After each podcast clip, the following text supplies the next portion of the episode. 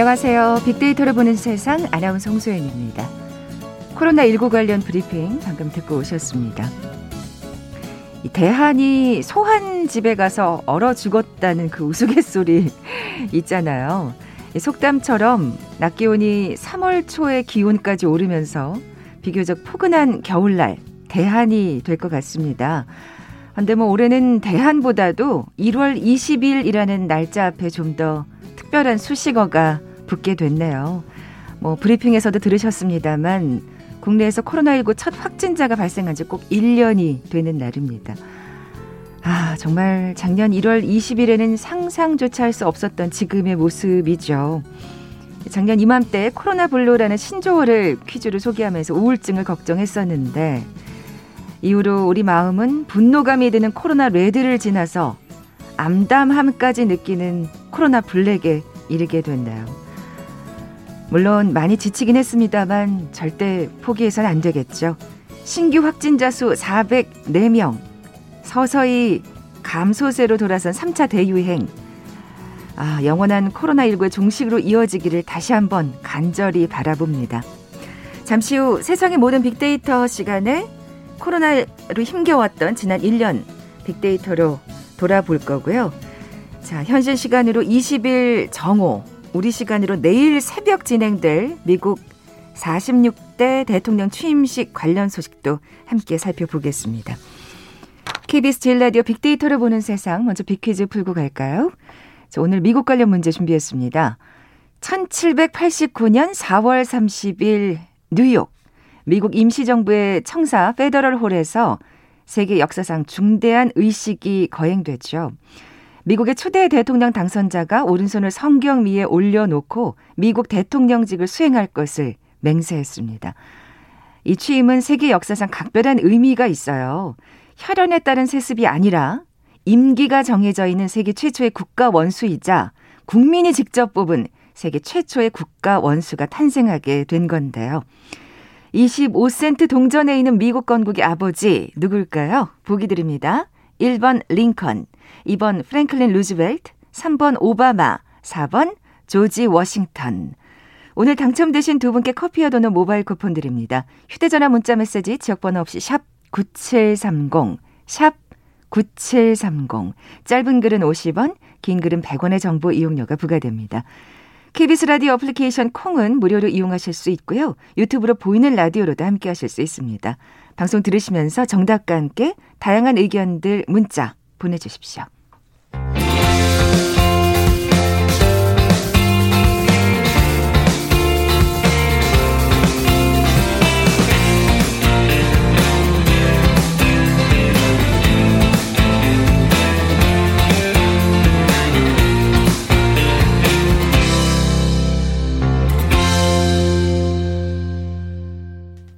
궁금했던 모든 화제와 이슈를 빅데이터로 분석해보는 시간이죠. 세상의 모든 빅데이터. 빅커뮤니케이션 전민기 팀장 나와 계세요. 안녕하세요. 네, 반갑습니다. 전민기입니다. 어, 앞서 말씀드린 대로 우리나라에서 코로나 확진자가 발생한 지 1년이 됐습니다. 아, 진짜 어떻게 1년을 지나온 건지 모르겠네요. 좀 허무하기도 하고. 그렇죠. 1년이라는 시간이 좀 사라진 것 같기도 하고. 그러니까 코로나 외에 다른 점들이 잘 좀 떠오르지 않는 그런 음. 한 해였던 것 같아요. 빅데이터 상에선 어떤 이야기들이 나왔는지 좀 살펴볼까요? 네, 그거부터 좀 음. 1년 데이터를 어제를 기준으로 뽑아봤거든요. 어, 지난 1년 동안 언급량만 4,088만 7천, 2천여 건. 어마어마한 양이라고 볼 수가 있을 것 네. 같아요. 어, 연관어는 1위가 코로나 바이러스고요. 예. 2위가 마스크. 그러니까 코로나 하면 가장 많이 이제 함께 말한 단어가 음. 마스크가 2위입니다. 3위가 더더군다나 예. 진짜 한 3, 4월 때는 그 마스크 대란 때문에 맞아요. 워낙 많이들 검색해 보셨을 거예요. 네, 예, 네. 예. 3위는 이제 집이에요. 음. 그러니까 사실은 지난 1년은 마스크하고 집이라는 단어가 우리와 가장 친숙했다, 가장 많이 또 함께했다 이렇게 좀 봐야 될 것 같고요. 슬기로운 집콕 생활. 네. 예. 그 외에는 이제 뭐 한국이나 방역, 어, 확진자 일상, 그러니까 매일매일 그 우리나라 확진자 현황을 보면서 우리나라가 어떻게 대처하고 있고 어떤 방역들 하고 있는지 좀 늘 관심 깊게 보셨고요. 음. 8위가 경제입니다. 아무래도 가장 큰 타격을 입은 분야가 또 경제이기 때문에 그 외에는 이제 미국이나 중국 그러니까 다른 나라들은 어떻게 대처하고 음. 있는지 다른 나라 상황은 어떤지를 좀 늘 살펴보셨고요. 코로나랑 관련되지 않은 검색어가 없네요. 네. 10위권에. 맞습니다. 예. 그 외의 것들이 이제 보면은 마음이나 아이, 여행, 시간, 온라인, 가족, 건강, 주말, 코. 코는 이제 마스크 쓰다 보니까 함께 좀 많이 언급이 되었더라고요. 그렇군요. 그래서 보시면 건강과 관련된 키워드들 그리고 온라인이라는 키워드 그리고 여행은 정말 가고 싶어하는 그 그러니까요. 어떤 마음들 뭐 다양하게 표현되고 있습니다. 아마 그이 여행 검색어는 그런 것도 많을 거예요. 코로나가 풀리면 여기 한번 가봐야지 하면서 그 화면으로나마 검색해 보면서 대리만족을 좀 맞아요. 하는 그리고 이제 국내 여행도 네. 다녀는 오셨잖아요. 예. 그렇지만 예전처럼 막 당당하게 자랑하는 것처럼 올리기는 또 힘든 사회적 분위기가 있었기 때문에 그랬어요. 예. 네, 이런 식으로 표현이 됐습니다. 네. 감성어 반응도 좀 살펴볼까요? 일단 긍부정이 좀 팽팽합니다. 부정 비율이 한 6% 정도 높게 나타났거든요. 33.1 대 39.7이고요. 그 안에 뭐 중립 감성어들 많고 긍정은과 부정은 좀 확연한 차이가 있습니다. 긍정은 보면 안전, 바라다, 최선, 희망, 좋다, 도움, 진심, 감사하다. 그러니까 좀, 어, 이 상황이 좀 나아지길 바라는 마음, 그리고 현재 이 상황에서 최선을 다해주는 뭐 의료진이라든지 이런 분들에 대한 감사한 마음 네. 등등을 표현하고 있고요. 부정 감성은 좀 더 현실적이에요. 힘들다, 위기, 걱정, 피해, 우려, 무섭다, 감염되다, 어려움 겪다, 망하다. 그러니까 사실은 코로나로 인해서 먹고 사는 문제가 가장 좀 그렇죠. 현실로 부닥친 예. 것 같아요. 그런 부분에 대한 굉장한 어려움들을 좀 많이 토로하고 계십니다. 여기 또 가짜라는 단어가 굉장히 또 인상적인데 네. 아마 그 코로나 19에 관련된 가짜 뉴스 때문에 또 이게 네, 뭐 그런 것도 예. 있고 뭐 마스크 관련해서도 이제 뭐 그렇죠. 가짜들도 많았고 아. 예, 뭐 여러 이야기들이 나오고 있는 거죠. 그래도 이렇게 감 긍정적인 감성어가 높다는 건 그만큼 참 우리 국민들이 음. 의지가 대단하다는 걸 다시 한번 알 수가 있어요. 맞아요. 네. 그래서 어떤 상황 상황 변할 때마다 위기가 닥치면 또 하나로 모이는 힘이 있고요. 네. 그 상황에서 또 더 나아지길 희망하는 그런 마음들 그렇게 되기 위해서 또 노력하는 모습들이 이 안에 좀 담겨 있습니다. 그러니까요. 확진자 수에 따라서 빅데이터 상의 반응도 확연히 다를 수밖에 없겠죠. 예. 그렇죠. 이제 코로나가 사실은 일상처럼 공기처럼 우리 옆에 있다라고 놓고 봤을 때 확진자 수가 늘어나느냐 아니면 그렇지 않느냐. 초반에는 확진자 수가 이제 100명을 넘느냐 아니냐에 그 기준선이 쫙 정해져 있었어요. 그럴 때가 있었네요. 네. 그래서 이 예. 100명이 넘게 되면은 뭐 마스크라든지 방역, 거리두기 이런 식으로 코로나 관련 키워드들이 확 등장을 하고요. 그 밑으로 떨어졌을 때는 뭐 휴가나 주말 맛집 음. 뭐 이런 식으로 우리 일상과 관련된 키워드들이 연관으로 떴다라는 거죠. 네. 그런데 뭐 지금은 그 기준이 확 높아졌습니다만 그러니까 사실 네. 정말 사람 마음이 간사한 게 이렇게 천 명 넘다 보니까 이렇게 400명 나온 게 참 적게 느껴지고 맞아요. 또 이러면 안 되는데 이렇게 해서 또 해이해지면 안 되는데 그렇습니다. 어쨌든 그러네요. 예. 그러면서 언급량이 일주일에 한 30만 건 정도가 쭉 유지가 되고 최근에는 좀 뭐 늘었다 줄었다 하는데 중간 중간에 이제 확진자가 확 느는 그런 일들이 있었죠. 음, 뭐. 신천지라든지 인태원 클럽발이라든지 그때는 언급량이 뭐 50만 건에서 일주일에 90만 건까지 확 올라가는 음. 그런 모습들을 보여줍니다. 네. 이번엔 좀 마스크 얘기를 해볼게요. 네. 사실은 이렇게 마스크를 쓰고 방송할 거라고 언제 우리가 상상이나 해봤겠습니까? 근데 이게 이제 너무 익숙해졌어요. 맞습니다. 예. 그 마스크가 연관어 2위였죠. 그래서 이제는 현대 사회에서 전염병 유행하면 가장 먼저 찾는 게 마스크. 우리에게는 그 전에는 이제 미세먼지 때문에 마스크라는 키워드가 등장을 하기 시작했는데 네. 과거 메르스 때보다도 이번 코로나19에 유독 마스크에 대한 수요가 급증했고 작년 초 생각하시면 공급 차질도 있었죠. 네. 그래서 매일같이 마스크 관련한 이슈가 쏟아졌고 이런 마스크에 대한 관심과 수요는 어떤 양상으로 진행됐는지 마스크를 구입하는 행동에 그 어떤 심리가 뭔지를 좀 감성으로 확인을 해봤거든요. 아, 일단은 네네. 마스크 검색량은 2016년 이후에 최고 수준을 보였고요. 2018년 이때가 이제 미세먼지 때문에 사실은 그 코로나 발생 전까지는 마스크 언급량이 가장 많았던 그런 달수거든요. 네, 네. 근데 이제 2020년 코로나19 첫 확산 지점인 1월 말 이때는 사실 코로나가 우리에게 그렇게 익숙하지도 않았는데 마스크 검색량이 두 배 가량 높았어요. 아, 그랬군요. 그 이후에는 더 폭발적으로 증가를 하게 되고요. 5월 이후에 이제 좀 안정적으로 공급이 되면서 네. 마스크 언급량은 좀 조금씩 줄어드는 그런 추세를 보여줬습니다. 네. 마스크에 관한 검색이 준다는 건 사실 어떻게 보면 굉장히 다행스러운 일인데 아까 뭐 감성어 얘기도 하셨습니다만 어, 이 마스크에 대한 우리의 감정 변화를 또 감성어를 통해서 알 수 있다고요. 네, 그래서 네. 이제 SNS 상에 형성된 감성어 변화를 보니까 마스크를 초반에는 필요한 것으로 인식하다가 1월 말부터 가격 인상, 사재기 이런 것들로 확산이 되면서 사고 싶은 것, 꼭 구해야 하는 것 이런 식으로 좀 바뀌어 나갔어요. 아. 그리고 마스크를 구입하기가 어렵고 또 감정적으로도 좀 격해진 상황에서 2차 확산이 시작이 됐고요. 마스크가 나중에는 간절하게 구입하고 싶은 것으로 이제 변화를 하기 시작합니다. 그래서 네. 초기 마스크 감성어 보면은 코로나19 확산 과정 내내 조심, 안전, 걱정 이 마스크와 관련해서 가장 많이 언급되고 있었고요.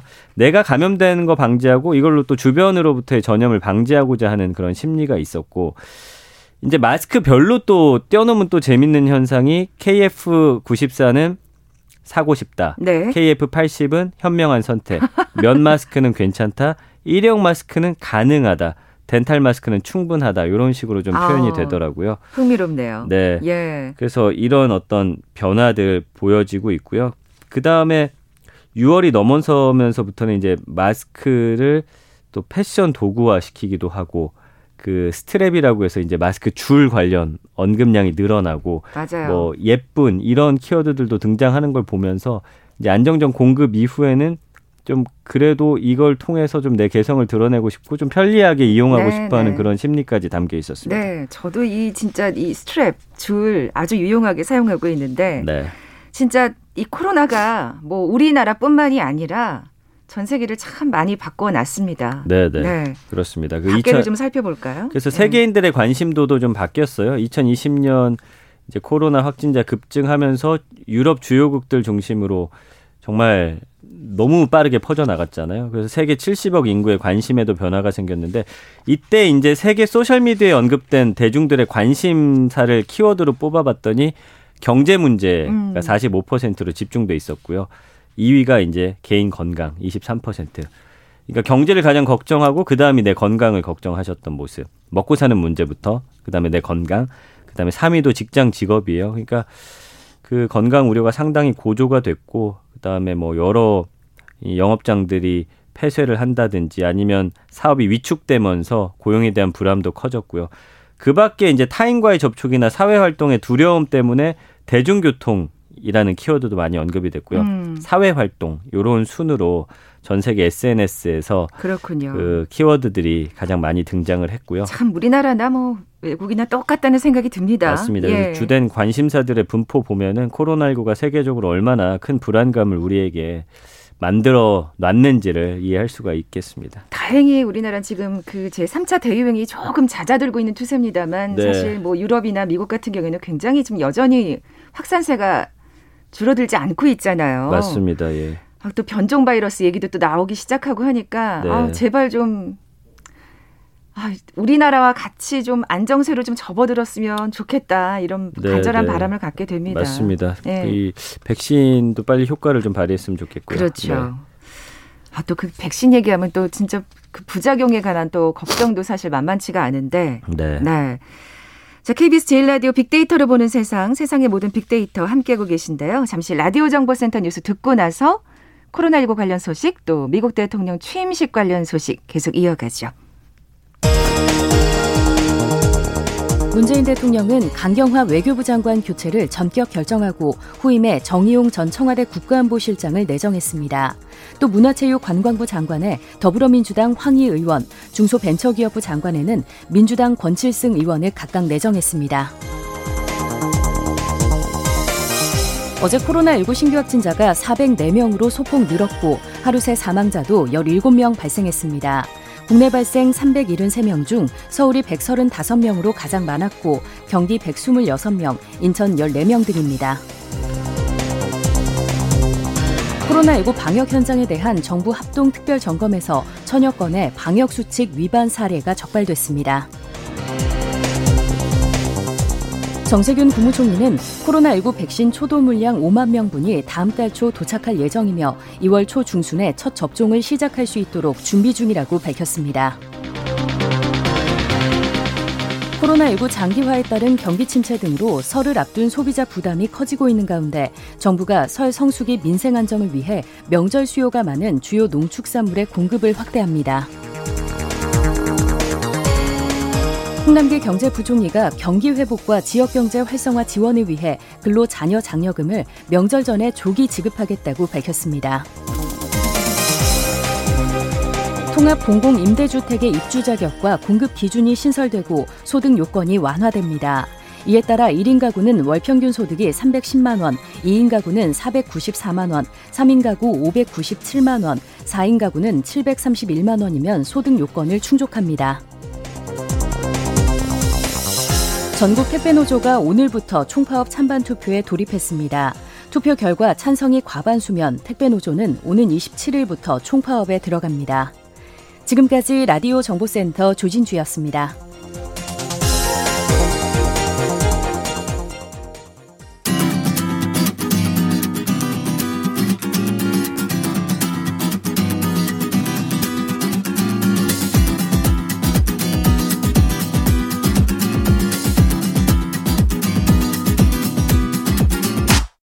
KBS 일라디오 빅데이터로 보는 세상.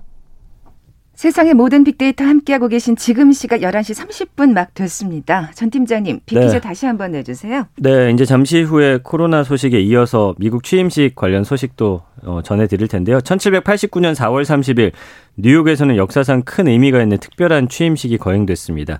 미국의 초대 대통령 당선자가 오른손을 성경 위에 올려놓았고 미국 대통령직을 수행할 것을 맹세를 했습니다. 이 사람은 혈연에 따른 세습이 아니라 임기가 정해져 있는 세계 최초의 국가 원수이자 국민이 직접 뽑은 대표가 어, 세계 최초 국가 원수가 되기도 했습니다. 25센트 동전에 있는 미국 건국의 아버지 맞춰주시면 됩니다. 1번 링컨, 2번 프랭클린 루즈벨트, 3번 오바마, 4번 조지 워싱턴. 네, 오늘 당첨되신 두 분께 커피에 도는 모바일 쿠폰 드립니다. 정답 아시는 분들 저희 빅데이터로 보는 세상 앞으로 지금 바로 문자 보내주십시오. 휴대전화 문자 메시지 지역번호 없이 샵 9730입니다. 짧은 글은 50원, 긴 글은 100원의 정보 이용료가 부과됩니다. 자, 코로나19 확진자가 발생한 지 1년이 되는 날, 지- 지난 1년 돌아보고 있는데요. 연관어 3위, 집에 대해서도 좀 살펴볼까요? 집이라는 공간에 대한 관심이 이렇게 높은 적이 있었을까? 그러니까요. 예, 뭐 프로그램들도 예. 사실 뭐 집 정리한다든지 집과 관련된 것들이 상당히 많았고요. 집콕 현상을 만들어냈죠. 뭐 홈트레이닝이라든지 홈캉스, 홈술, 홈쿡, 홈오피스 이런 신조어가 나오기도 했고요. 이제 홈코노미라고 해서 어 가정으로부터 발생되는 어떤 경제 어 상황, 활동 이런 것들을 또 하나의 트렌드로 만든 음. 그런 한 해였거든요. 그러면서 소비자의 소비 패턴도 크게 변화됐죠. 백화점이나 대형마트 방문은 감소를 했고요. 반면에 집 주변의 생활 편의 시설 방문은 좀 증가를 했고요. 그래서 실시간으로 필요한 소비재를 구매하기 위해서 집 근처 쇼핑을 즐기는 수요가 좀 음. 증가, 증가한 거고 일단 배달로 많이 대체가 됐습니다. 그런 신선 식품 같은 것들도. 그러나 어쨌든 배달이라는 건 아무리 빨리 오더라도 몇 시간이 걸리니까 어 뭐 몇 시간에서 며칠 그러다 보니 갑자기 필요한 것들은 집 주변에서 그냥 사는 현상들. 그렇죠. 대형마트는 안 가시고, 그죠? 네, 근데 또 대형마트나 백화점을 한번 가면은 예전보다 한 두 배 정도 이상 사 가지고 오시는 아, 한꺼번에. 예, 그런 예, 어떤 예. 흐름들이 있었고요. 그래서 건당 이용 금액이 백화점이나 이런 오프라인 쇼핑 업종의 매출을 보면 좀 증가한 걸 볼 수가 있습니다. 음, 그래서 온라인 쇼핑 매출하고 이용 건수는 굉장히 크게 늘었는데 또 건당 이용 금액은 줄었어요. 좀 자주 시켰다라는 거죠. 아, 그렇군요. 그래서 즉시성이 강한 온라인 쇼핑은 필요할 때마다 이 물건을 구매하기 굉장히 편해서 그랬던 것 같고요. 그 외에 배달도 한 배달업 앱 그 업체가 지난 한 해 어, 받은 배달 건수를 보니까 2억 건이더라고요. 회사 와. 한 개가 어마어마한 배달량이거든요. 그렇죠. 올 한 해도 뭐 그런 추세는 이어질 것 같습니다. 네. 뭐 집콕 생활하면 TV 얘기를 안 할 수가 없습니다. 맞아요. 그 OTT 서비스 중에 이제 N으로 시작하는 우리가 가장 많이 가입한 음, 그 채널 같은 경우는 어, 국내 소비자들이 작년에 이 결제에 5천억 이상 썼다는 조사 결과가 나왔어요. 1년 만에 2배 이상 증가한 를 거고요. 어, 신용카드고 체크카드로 결제한 금액을 표본 조사한 데이터를 보니까 작년에 이 땡플릭스 결제 금액이 전년 대비 108% 성장을 했더라고요. 음. 그래서 국내 연간 결제 금액이 서비스 초반이던 2018년에 657억 원에서 2019년에 2,483억 원이었는데 2020년에 5천억 원을 돌파한 아. 거거든요. 그리고 월간 결제액도 역대 최대였고요. 지난해 12월 결제 금액이 587억 원, 그리고 유료 결제자 수도 410만 명. 2030 세대가 절반 이상을 차지했습니다. 그러니까 이 OTT라든지 집에서 보는 그런 채널에 대한 유료 서비스 구독이 상당히 많이 늘었다. 이 외에도 사실은 다른 것들도 많은데 대부분의 이용자들이 증가를 한 거로 지금 데이터가 나옵니다. 네, 뭐 이제는 뭐 중장년층들도 사실은 이런 거 정말 능숙하게 다루시는 것 같아요. 맞습니다. 자, 끝으로 의료 분야 건강 얘기를 좀 해보겠습니다. 언급량은 한 그 지난해보다 음한 180만 건 정도 증가를 했더라고요. 연관어도 몸, 운동, 다이어트, 건강 관리에서 코로나 이후에는 운동, 코로나 관리로 키워드 자체의 변화도 좀 있었고요. 그다음에 최근에는 코로나 레드까지 어, 번지면서 정신 건강에 대한 좀 관심이 높아졌다라는 게 좀 음, 달라지는 점이어서 네, 이제는 중요하죠. 몸보다는 건강, 예. 정신 건강 쪽에 집중하는 모습들이 좀 비춰지고 있습니다. 네. 자, 다음 키워드로 넘어가 보겠습니다. 어, 조 바이든 당선인의 미국 대통령 취임식 얘기를 좀 해볼까요? 네. 어, 오늘 밤 12시를 넘어가서 어, 새벽 우리 시간으로는 1시 반입니다. 그 취임식이 시작이 되고요. 공식적인 업무는 우리 시간으로는 21일 오전 2시고 현지 시각으로는 20일 정오입니다. 이 수정헌법 20조를 보면 대통령과 부통령의 임기는 1월 20일 정오에 끝난다. 이렇게 규정이 돼 있기 때문에 그래요. 아, 그렇군요. 그래서 우리나라 같은 경우는 이제 새벽 오전 10시, 아, 12시, 밤 12시. 우리가 네. 오전 0시라고 부르는 그 시간인데 우리나라하고 굉장히 다르죠. 음. 그래서 국내 공직선거법은 보면은 신임 대통령의 임기가 전임 대통령 임기 만료일 다음 날에 0시부터 개시된다고 규정돼 있는데 이런 부분이 좀 그러네요. 달라서 좀 흥미롭더라고요. 네. 자, 취임식에서 조 바이든 대통령이 어떤 메시지를 전할까? 네. 지금 뭐 언론 보도를 통해서 많이 나오고 있습니다. 신문사들도 이거 주제로 기사를 많이 썼고요. 결국은 취임사를 관통하는 주제는 통합이 될 것으로 그렇겠죠. 보입니다. 예. 4년 전에 그 트럼프의 취임사를 보니까 이 미국과 세계를 사륙과 황폐, 슬픔이 흐르는 곳으로 좀 묘사를 했었더라고요. 지금 바이든의 구체적인 연설 내용은 알려지지 않았는데 뭐 화려한 미사여구는 지금 사용하지 않을 것으로 음. 굉장히 현실적이면서 통합을 강조하고 그 흥분돼 있는 미국 그렇죠. 국민들의 여론을 좀 식히는 방향으로. 그래야죠. 네, 그래서 예. 과거에 우리가 이제 익히 들으면 알만한 취임사 같은 경우는 존 F 케네디 대통령 조국이 당신에게 뭘 해줄지 묻는 대신에 당신이 조국을 뭘 할 수 있는지 물어봐라. 아니면 프랭클린 루즈벨트 대통령이 우리가 두려워해야 할 건 두려움 그 자체. 사실은 좀 추상적인 표현들이었잖아요. 네, 네. 근데 좀 목표가 명확한 그런 취임사를 할 것 같고요. 어쨌든 어 지난해 11월 7일 대선 승리 연설 때도 보면 우리 국민 위더 피플의 승리란 말로 시작을 하면서 통합을 강조했고 우리 국민은 미국 헌법의 첫 문장 시작하는 말이거든요. 음. 그래서 미국이 민주주의 국가임을 좀 상징하는 말이어서 그때 당시 연설 보면 위, 우리란 표현을 43번이나 15분간의 짧은 연설 동안 한 걸 보면 이번에도 크게 다르지 않을 것으로 네. 예상이 됩니다. 사실 위 정말 통합을 상징하는 단어라고 볼 수 있겠죠. 맞아요, 맞아요. 예, 내각 구성도 뭔가 이제 전 대통령과는 전임 대통령과 네. 차이가 있을 텐데요. 그 어떤 통합의 의미가 여기도 들어가는 것 같아요. 어떤 남녀 비율이라든지 그 인종의 그 구성을 했는데 그 내각 절반이 지금 유색 인종으로 구성이 됐습니다. 도널드 트럼프 때 때는 16%에 불과했었거든요. 그러면서 이 오바마 전 대통령 내각 때도 유색 인종 비율이 42%니까 그때보다도 좀 그러네요. 높게 했어요. 예. 그러나 좀 아시아계는 예전보다 좀 줄었다. 뭐 이런 아쉬움도 남아 있긴 하는데 어쨌든 내각 구성에도 다양한 인종, 남녀 비율 이런 것들을 상당히 신경 써서 했다라는 걸 알 수가 있습니다. 네, 뭐 내각이 한 번 구성되고 나서 안 바뀌는 건 아니니까. 맞아요. 또 아시아계의 또 인사들이 네.